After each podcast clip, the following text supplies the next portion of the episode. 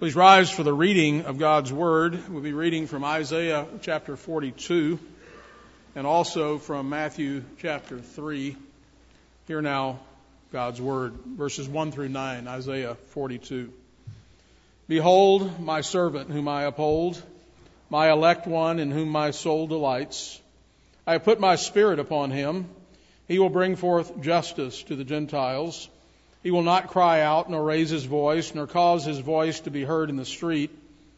A bruised reed he will not break, and a smoking flax he will not quench. He will bring forth justice for truth. He will not fail, nor be discouraged, till he has established justice in the earth, and the coastlands shall wait for his law.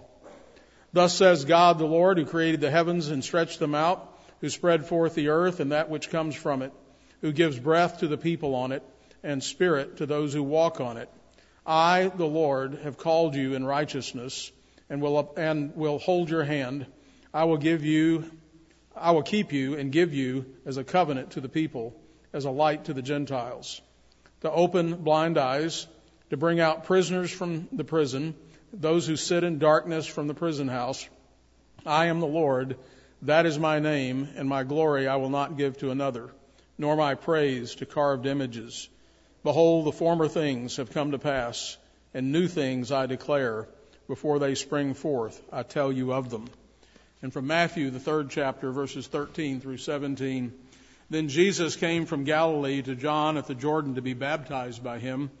And John tried to prevent him, saying, I need to be baptized by you, and you're coming to me? But Jesus answered and said to him, Permit it to be so now, for thus it is fitting for, uh, for us to fulfill all righteousness. Then he allowed him. And when he had baptized, uh, been baptized, Jesus came up immediately from the water, and behold, the heavens were opened to him, and he saw the Spirit of God descending like a dove and alighting upon him. And suddenly a voice came from heaven saying, This is my beloved Son, in whom I am well pleased. And thus far the reading of God's word, and all God's people said. You may be seated.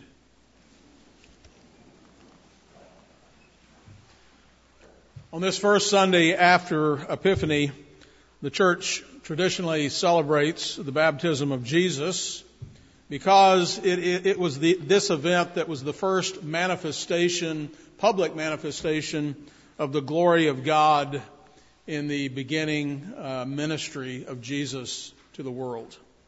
The baptism of Jesus by John the Baptist affirmed that Jesus was indeed the Messiah. It revealed the humanity of Jesus. It provided an example for others and it displayed the beautiful revelation of the triune God. It's exciting to see, too, the connection between the two passages we just read from Isaiah 42 and Matthew chapter 3. And it's even more exciting when we see this remarkable power and faithfulness of God to bring about his promised universal victory in Jesus. That is a real theme of the Isaiah passage. When the prophecies of Isaiah, within the prophecies of Isaiah are what has been called the servant songs, which are prophetic descriptions of the role of God's Messiah or Savior. Isaiah 42 is one of those servant songs. And verse 1 indicates the Lord is speaking of one in whom he delights and who will bring justice to the nations. He came to earth first, not to serve us first, but to serve his Father. Of course, ultimately, that served us. Jesus died for our sins to clear or to vindicate God's name. He is a just God. How could God be just and merciful to sinners at the same time? How could God pronounce death on the human race because of their sin and yet forgive us? So Jesus came to grant salvation and grace to us sinners and at the same time to maintain God's holiness. So a little context here for the Isaiah passage. The kingdom of Judah finds herself in exile with the temple in ruins and the kingship has come to an end.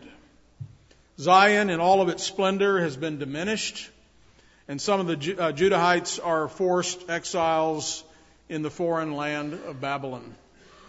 So without a temple and without a Davidic king, the future of the people seemed pretty bleak. It was very threatened.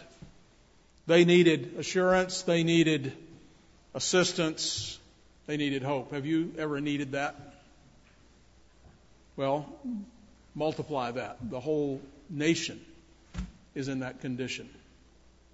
Into this difficult political and religious situation, the prophet Isaiah introduces this servant figure, this servant king. But is this figure an individual or is it a community? Is the servant a historical person or is it all of Israel? So the figure is spoken of in individual terms, obviously, but this fact doesn't preclude a collective interpretation. In fact, in Isaiah 49, verse 3, it explicitly names the servant as Israel. It says, And God said to me, You are my servant, Israel, in whom I will be glorified. Aware that the Pharisees were looking for a way to assassinate Jesus, uh, Jesus withdrew from, from public view, but the crowds of sick people continued to follow him. And Jesus healed them, but he warned them not to tell anybody who he was. This, says Matthew, was to fulfill what was spoken through the prophet Isaiah. Isaiah 42, 1 through 4 are applied then directly to Jesus. In verse 14 of Matthew 3, then the Pharisees went out and plotted against him how they might destroy him. But when Jesus knew it, he withdrew from there, and great multitudes followed him, and he healed them all. Yet he warned them not to make him known, not to make him known, that it might be fulfilled, which was spoken by Isaiah the prophet, saying, and then he quotes verses 1 through 5. And here, here's the text from Matthew 12, uh, verses uh, 14 through 21, quoting that. Behold, my servant whom I have chosen, my beloved, in whom my soul is well pleased. I will put my spirit upon him, and he will declare justice to the Gentiles. He will not quarrel nor cry out, nor will anyone hear his voice in the streets. A bruised reed he will not break, and a smoking, and smoking flax he will not quench till he sends forth his justice to victory, and in his name Gentiles will trust. So we have an inspired commentary here from the book of Matthew that tells us explicitly that in Isaiah, Isaiah 42, is in fact talking about the Messiah, about Jesus Christ. Did Isaiah understand this? Probably not. But this is a good example of what Peter said in his first letter when he said, Of this salvation, the salvation that we have in Jesus, uh, the prophets have inquired and searched carefully who prophesied of the grace that would come to you, searching what or what manner of time the Spirit of Christ who was in them. So the Spirit of Christ was in Isaiah, we're told. The Spirit of Christ who was in them was indicating when he testified beforehand of the sufferings of Christ and the glories that would follow. To them, that is the prophets, in this case Isaiah, it was revealed not to themselves but to us, Christians. They were ministering the things which now have been reported to you through those who have preached the gospel to you by the Holy Spirit sent from heaven things into which angels long to look. I'll call your attention to last week's sermon from Pastor Bradley. One thing that particularly stood out to me, I'd never really thought about it before, and I'll emphasize it again, and this text does too, that the angels who were there on the day of creation are the same angels that are watching us and have been watching God's work of redemption unfold throughout human history. I don't know what act we're in. But here's what we know about them is they don't, they know the ending. It's kind of like you've, you heard about a movie and you know it has a happy ending, but you're not sure how, and you're in the middle of the story in a book, and bad things are happening, and I just imagine this host of angels watching, as it says here, they long to look. The word there means a strong, passionate desire they want to know what comes next. How does God get out of this? How does he take Israel with no king and in this horrible condition? How is he going to do what he just said he's going to do? And so they're waiting for the next act. That's a long play. That's a long show. And they're still engaged. They haven't fallen asleep. They're still longing to see what God does next. In other words, Isaiah might not have been able to specifically identify the servant he was prophesying about, but the Holy Spirit did in the New Testament. We might see the same kind of community or individual tension within the interpretation even of the baptism of Jesus in Matthew 3. On the one historical and literary level, Matthew is clearly presenting a story about an individual. Jesus is baptized. He is the beloved. He is God's son, the one in whom God is well pleased. On the other, kind of a theological level, uh, we can see ourselves in this baptism experience. We see the Christian community as baptized like Jesus into Jesus by faith into his body. We become part of him. We are together the sons of God and God, who was well pleased with him because we are in him, is well pleased with us. That's amazing. And so Isaiah has in mind, I think, both the people, that is Israel, and an individual, the Messiah. An ideal Israel who fulfills the call to servanthood and at the same time atones for Israel's failure to serve the Lord.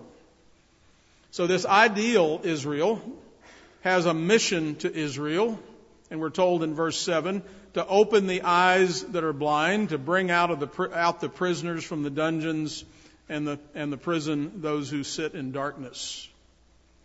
Because Israel's failure to be the Lord's servant is so clear, Isaiah must ultimately be speaking about an ideal Israel, uh, an Israel who perfectly obeys the calling of God uh, on the nation. And of course, this is Jesus, whom the New Testament reveals to be the new Israel of God. Jesus, the ideal Israel, has atoned for the sins of Israel, namely all those who trust in him. And so, what I'd like to do with the rest of our time is just walk through these nine verses in Isaiah, very briefly commenting on them just to see how this prophecy unfolds and what glorious things are in here, what promises are made. Notice here in the very first verse Behold, my servant whom I uphold my elect one in whom my soul delights. You recall that Jesus himself described himself as a servant. In Acts chapter 3, Peter gives our Savior the title, uh, His Servant Jesus. In Acts 3 and uh, uh, in verse 13 and 26. And in Acts 4, the praying people of God uh, speak of your holy servant Jesus. Moreover, he is the servant and everyone should behold, we're told, and look intently at him. As Jesus says in Matthew chapter 20, verses 26 and 20 through 28, whoever desires to become great among you, let him be your servant. And whoever desires to be first among you, let him be your slave, just as the Son of Man did not come to be served, but to serve, and to give his life as a ransom for many. When Jesus is baptized, the fulfillment of Isaiah 42:1 is very clearly seen. This is so amazing. Matthew 3:17, and suddenly, right, right after he's baptized, suddenly, we'd say, out of nowhere, a voice came from heaven saying, "This is my beloved Son, in whom I am well pleased." That's the fulfillment of Isaiah 42:1. Jesus is the ultimate elect one, the chosen one. Our election is really a matter of being chosen in Jesus. As Paul wrote to the Ephesians in chapter 1 verse 4, God chose us in Christ before the foundation of the world. When God chooses someone, He delights in them. And that means that if you are chosen in Jesus before the foundation of the world, then God must also delight in you. You do not need to earn the approval of God. You need to realize the approval of God. It's His free gift. We receive it by faith. Continuing in verse 1, he says, I have put my spirit upon him. Again, Matthew 3 gives us this public, this very visible image in, in verse 16 of Matthew 3. And he saw the Spirit of God descending like a dove and alighting upon him. You've heard that story many times, and you can imagine that image. Right after the baptism, this dove appears out of nowhere, along with this voice that appeared out of nowhere, and the dove lands on Jesus, this phys- physical, visible symbol. Matthew 3:16 Jesus was filled with the Spirit and he executed his ministry in the power of the Holy Spirit. Uh, Jesus at his baptism is publicly and officially endorsed by God with the Holy Spirit. And again, Isaiah 42. And verse 1 says, He will bring forth justice to the Gentiles. The Gentiles are not an afterthought in the Bible. All along, God has promised that He is going to bring the descendants of Abraham, specifically the seed of Abraham, who is Jesus, is going to ultimately bring a blessing to all the nations, to the whole world. That was always the goal. Israel lost sight of that along the way. And so Gentiles became dogs, unclean people, not to be associated with. And God brings Jesus and says, No, we're, we're, taking this message to save the world, not just you. And so, uh, the ministry of this servant is not going to be restricted to the Jewish people. This, again, is the fulfillment of the Abrahamic covenant. He would have a ministry to the Gentiles and bring justice and righteousness to them. Justice to the nations was the mission of this servant, emphasized by its repetition three times in this text. The mission of our servant Savior was to restore peace to the whole world so that everything that has been made wrong by sin will be put right by His work. That's hard to believe. There's a lot of things in the Bible that are hard to believe. But that's why God gave us the Bible, and He tells this kind of story over and over and over and over, from creation to the consummation. Because we, we scratch our surely not. And again, imagine the angels in heaven watching all this unfold and their, their puzzlement at so many things. How's this going to happen? How's this going to work? So, verse 2 He will not cry out, nor raise his voice, nor cause his voice to be heard in the street. This refers to his gentle and lowly spirit. Jesus is not a loud and boisterous person. Uh, Acts 8:32 says he was led as a sheep to the slaughter, and a lamb before it, as a lamb is before its shearers is silent, so he opened not his mouth.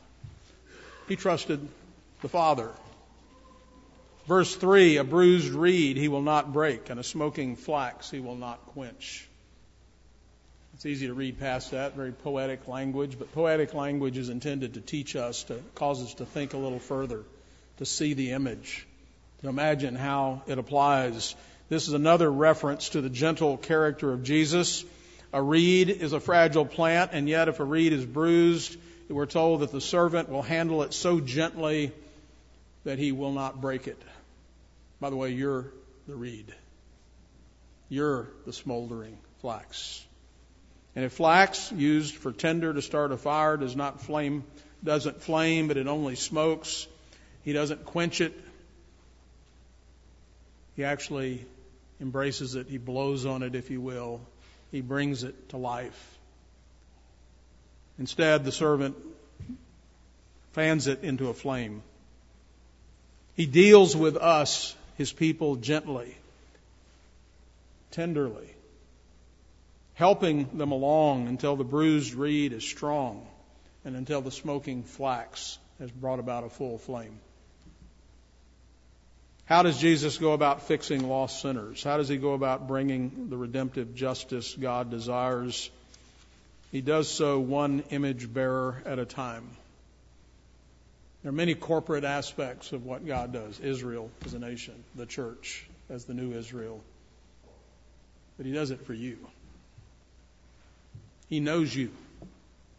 He knows your name. He knew you before you were born. He's numbered your days. He set his affection upon you. You are the apple of his eye. We are all broken. We are all bruised reeds and smoldering wicks. But Jesus is the divine Redeemer who takes broken people with barely any image of God left in them and he heals them and he adds fuel to the smoldering wick and ignites the flame of God's image once again. Verse 3 He will bring forth justice for truth. Again, the servant is gentle, but he is not weak. There, aren't two, there are no two ways about it. This will happen, and failure is not a possibility. See, when God speaks of what's going to happen tomorrow or next week or next year or a thousand years from now, it is more certain than yesterday's news. Verse 4. Man, this is powerful. He, speaking of the servant, the Messiah, will not fail or be discouraged. Jesus never gets discouraged. It's because he has all power and authority that uh, this is the basis, really, for our own perseverance. We're in him. We are in the one who is never discouraged and who cannot fail. If we stick close to him, we're safe. If he can't fail, we can't fail. If he rises from the dead, we rise from the dead. That's why we need to stick close to him. Hebrews 12, 1 and 2. Therefore, we also, since we are surrounded by so great a cloud of witnesses, let us lay aside every weight and the sin which so easily ensnares us, and let us run with endurance the race that is set before us, looking unto Jesus, the author and finisher of our faith. He can't fail. He finishes who for the joy that was set before him endured the cross, despising the shame, and sat down at the right hand of the throne of God. He will not be discouraged because he is in the process of doing exactly what he came to do. Verse 4 again, till he has established justice in the earth, and the coastlands shall wait for his law. So the work of the servant, the Messiah, will extend to the whole earth and all the people, even those in the distant coastlands, uh, we'll hear from it. This would really apply to our country, right? Uh, east coast, left, uh, uh left coast, right coast, east and west. Can you imagine that even they are going to benefit from this? What he's saying is the whole, from, from, from, the, from sea to shining sea, from border to border, to the edges of the earth Jesus is the Lord. Our Lord came to the earth with a mission, and He will not stop until that mission is accomplished. Now, that's hard to believe, isn't it? Until He declares, uh, He ultimately declared from the cross, it is finished. And so He does not let up. He's divinely determined to restore God's image to God's people. And that's not just waiting for sweet, the sweet by and by. He's talking about nations. He's talking about now. He's doing that now. He's been doing that.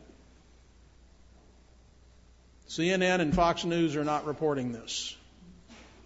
So stop looking to them for your information and look to the Word of God, which is the one thing that's true and certain and that you can count on. Because He will not fail to do what he said he would do. He's doing it.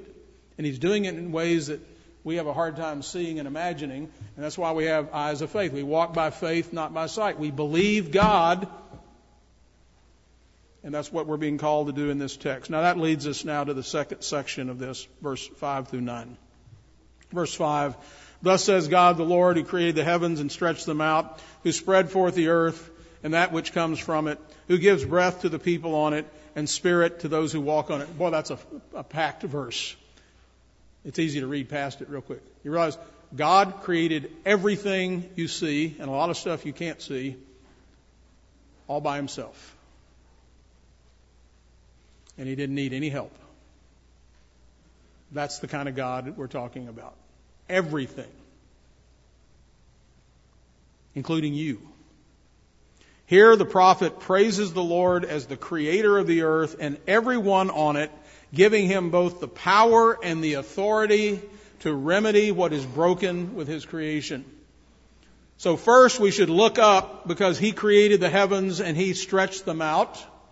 And then we should look down because he also spread forth the earth and that which comes from it. And then we should look in a mirror because he gives breath to the people who are on it. The God who did such great things can fulfill his promise, promises about the servant, about the Savior. Here again, Isaiah 42 throws light on the ministry of Jesus inaugurated at his baptism by revealing the identity of that voice that thundered from heaven at his baptism. The one who created everything can certainly bring everything back together. 2 Corinthians 5:17 tells us that if anyone even somebody like you if anyone is in Christ he is a new creation old things have passed away behold all things have become new Verse 6 I, the Lord, have called you in righteousness and will hold your hand. I will keep you and give you as a covenant to the people, as a light to the Gentiles. Speaking of this servant, uh, you will bring salvation not only to your people, but also to those who are far off, uh, who seem beyond salvation. God's choice of Israel was always designed to bring salvation to the nations and to the world. We see that in Genesis 12 and 17. And when Israel failed at this, that mission by being self-centered and being a sinful people, God sent his servant Jesus to complete that mission. Israel broke God's covenant, but Yahweh, we're told, will hold, take hold of the servant's hand, and I will keep you and make you to be a covenant for the people and a light to the Gentiles. Think about this. On the day of Pentecost, Peter preached to the whole world. There they were gathered in Jerusalem from all over the world, spoke different languages, but what happened that day was they heard the gospel in their own native tongue. This was the beginning of the gospel breaking forth, the light breaking forth to the Gentiles, to the whole world. Acts 2, 38 and 39, then Peter said to them, Repent and let every one of you be baptized in the name of Jesus Christ for the remission of sins, and you shall receive the gift of the Holy Spirit. Remember here we have in Isaiah, uh, the Holy Spirit is now coming upon us as it came upon Jesus. For the promise is to you and to your children and to all who are far off, that's the Gentiles, as many as the Lord our God shall call. He will do miracles of restoration and healing. Verse 7 to open the blind eyes, to bring out prisoners from the prison, those who sit in darkness from the prison house. So he's going to do miracles physically and spiritually. He'll be used to bring sight and freedom to many. And what a glorious promise, each of which are fulfilled in Jesus. By extension, these promises also belong to us, by the way. Jesus prayed in John 17, 18. You know, Jesus prayed for you, right? He still prays for you. He intercedes for you. But in John 17, Jesus prayed to the Father, As you sent me into the world, I also have sent them into the world. We are his body. We now represent him to the world and we too are baptized servants. Baptism sets us apart. Our baptism is related because it unites us to Christ and His mission to the world. We are sent as Jesus is sent, and we can receive these same promises. we take up the mission of the servant and we live out our baptismal vows. Verse 8 I am the Lord, that is my name. I am Yahweh, that is my name, and my glory I will not give to another, nor my praise to carved images. In the previous chapter of Isaiah, there's a, God is bringing judgment upon his people because of idols. And of course, we have lots of idols everywhere, as Paul said of the Athenians. I can see you're very religious. There's idols everywhere. Well, that's us. And he says, God basically says, I'm not going to put up with that. I'm the one true and living God, and I suffer no competition. They're not going to make it. First, no one else can fulfill these promises, but God will not share his glory with anybody else. It's important to understand that Jesus shares the glory of the Father. John 17:5, Jesus prayed, "And now, O Father, glorify me together with yourself with the glory which I had with you before the world was." Verse 9, Behold, the former things have come to pass, and new things I declare. Before they spring forth, I tell you of them. Wow. God is master of the past, the former things, and the future, the new things. And being the master of both the past and the future, God has the present well under control right this minute. All that nefarious stuff going on, you think he doesn't know about it? You think somebody's meeting in secret and he doesn't hear? You don't think he can frustrate that? You don't think he has frustrated those kinds of things a zillion times? It's easy.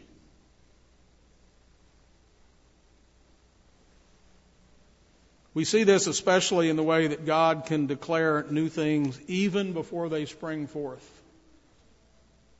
How hard would it be to create light? Let there be light. And there was light. That's how easy. And Peter said, 2 Peter 1:19, we have the prophetic word confirmed, which you do well to heed as a light that shines in a dark place. God's prophetic word fulfilled shows us that, the, that shows, shows us the confidence we can have in his future promises. Every time we read a story in the Bible, over and over and over, we see what God said, we see what God did, and you know what? He was right every time.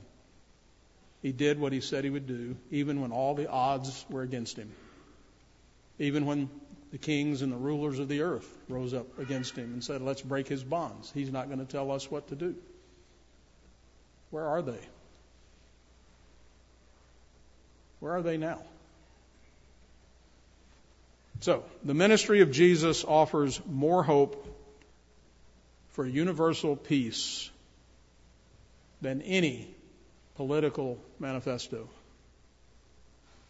The ministry of Jesus offers more hope for universal peace than any political manifesto. And as a Redeemer who secured our salvation from sin, he dealt with the forces behind all the brokenness of the world, all the ugliness of the world, all of your brokenness, all of your ugliness.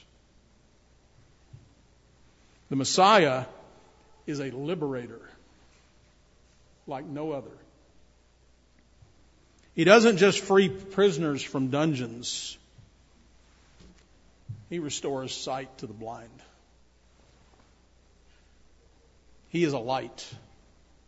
And He illuminates not just Israel, but the nations in the ways of truth and justice. Let's pray. Oh Lord, thank you for revealing to us again and again that there are no circumstances of life, no nation, no king, no enemy that is too great for you to overcome. Indeed, our Savior, after he offered one sacrifice for sins forever, sat down at your right hand and from that time waiting until all his enemies are made his footstool. We thank you in Jesus' name. Amen.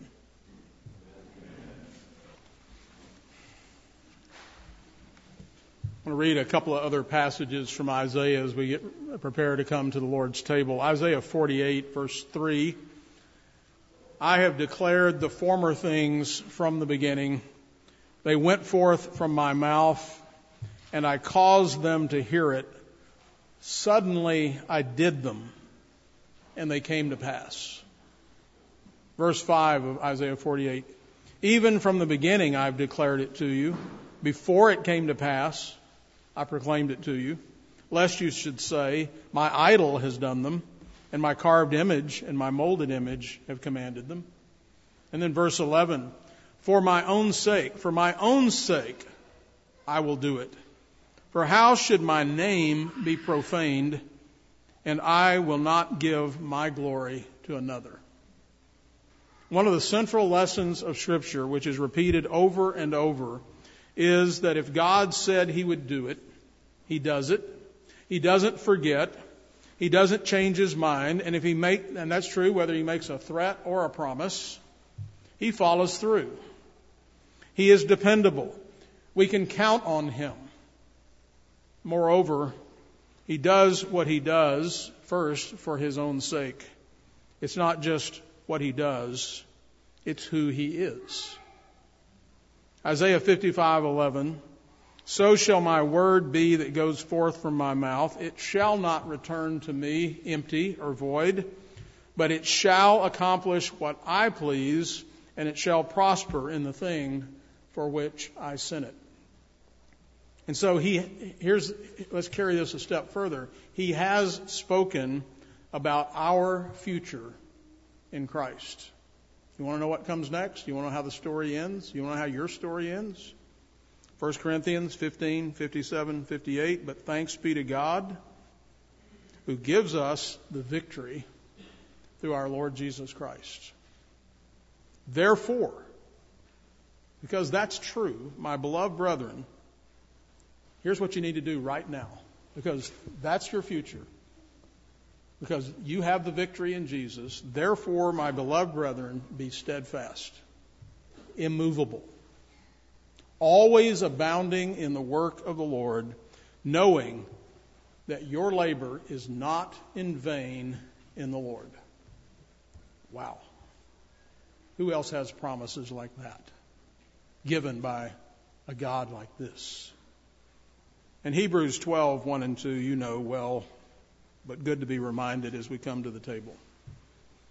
Therefore, we also, since we are surrounded by so great a cloud of witnesses, all the people in the Bible, uh, Hebrews 11, uh, all the people we know about, all the people, all the Christians that have gone before us, all the people, Christians in our lives now, we are surrounded by so great a cloud of witnesses. Let us lay aside every weight and the sin which so easily ensnares us, and let us run with endurance the race that is set before us. God has something for you to do and for me to do. Looking how? Looking to Jesus, the author and the finisher of our faith, who for the joy that was set before him in other words, he, he looked beyond the moment. The joy that was set before him, he endured the cross. He looked past the cross. He saw what was on the other side of the cross. And so he could endure the thing in front of him, the cross. Why? He despised the shame of the cross and he sat down at the right hand of the throne of God. And we are going to be seated with him forever. Amen. O God, our shield, protect us now as you have in the past from the deceptions of Satan. Cause us to cherish the blessings of your pure word as our fathers in the faith have delivered it to us. Stir up the hearts of our sons and daughters to eager service in your church and give your word free course to bring the joy of salvation to the many who are yet in darkness. May we possess and embrace your word, your sacraments, and your discipline And most of all, may we, as the true church, manifest your love. We ask this in the name of Jesus, who lives and reigns with you and the Holy Spirit, one God, through all eternity. Amen. Amen. And now may the God of all grace, who called us to his eternal glory by Christ Jesus, after you have suffered for a while, perfect, establish, strengthen, and settle you. To him be the glory and the dominion forever and ever. Amen. Amen.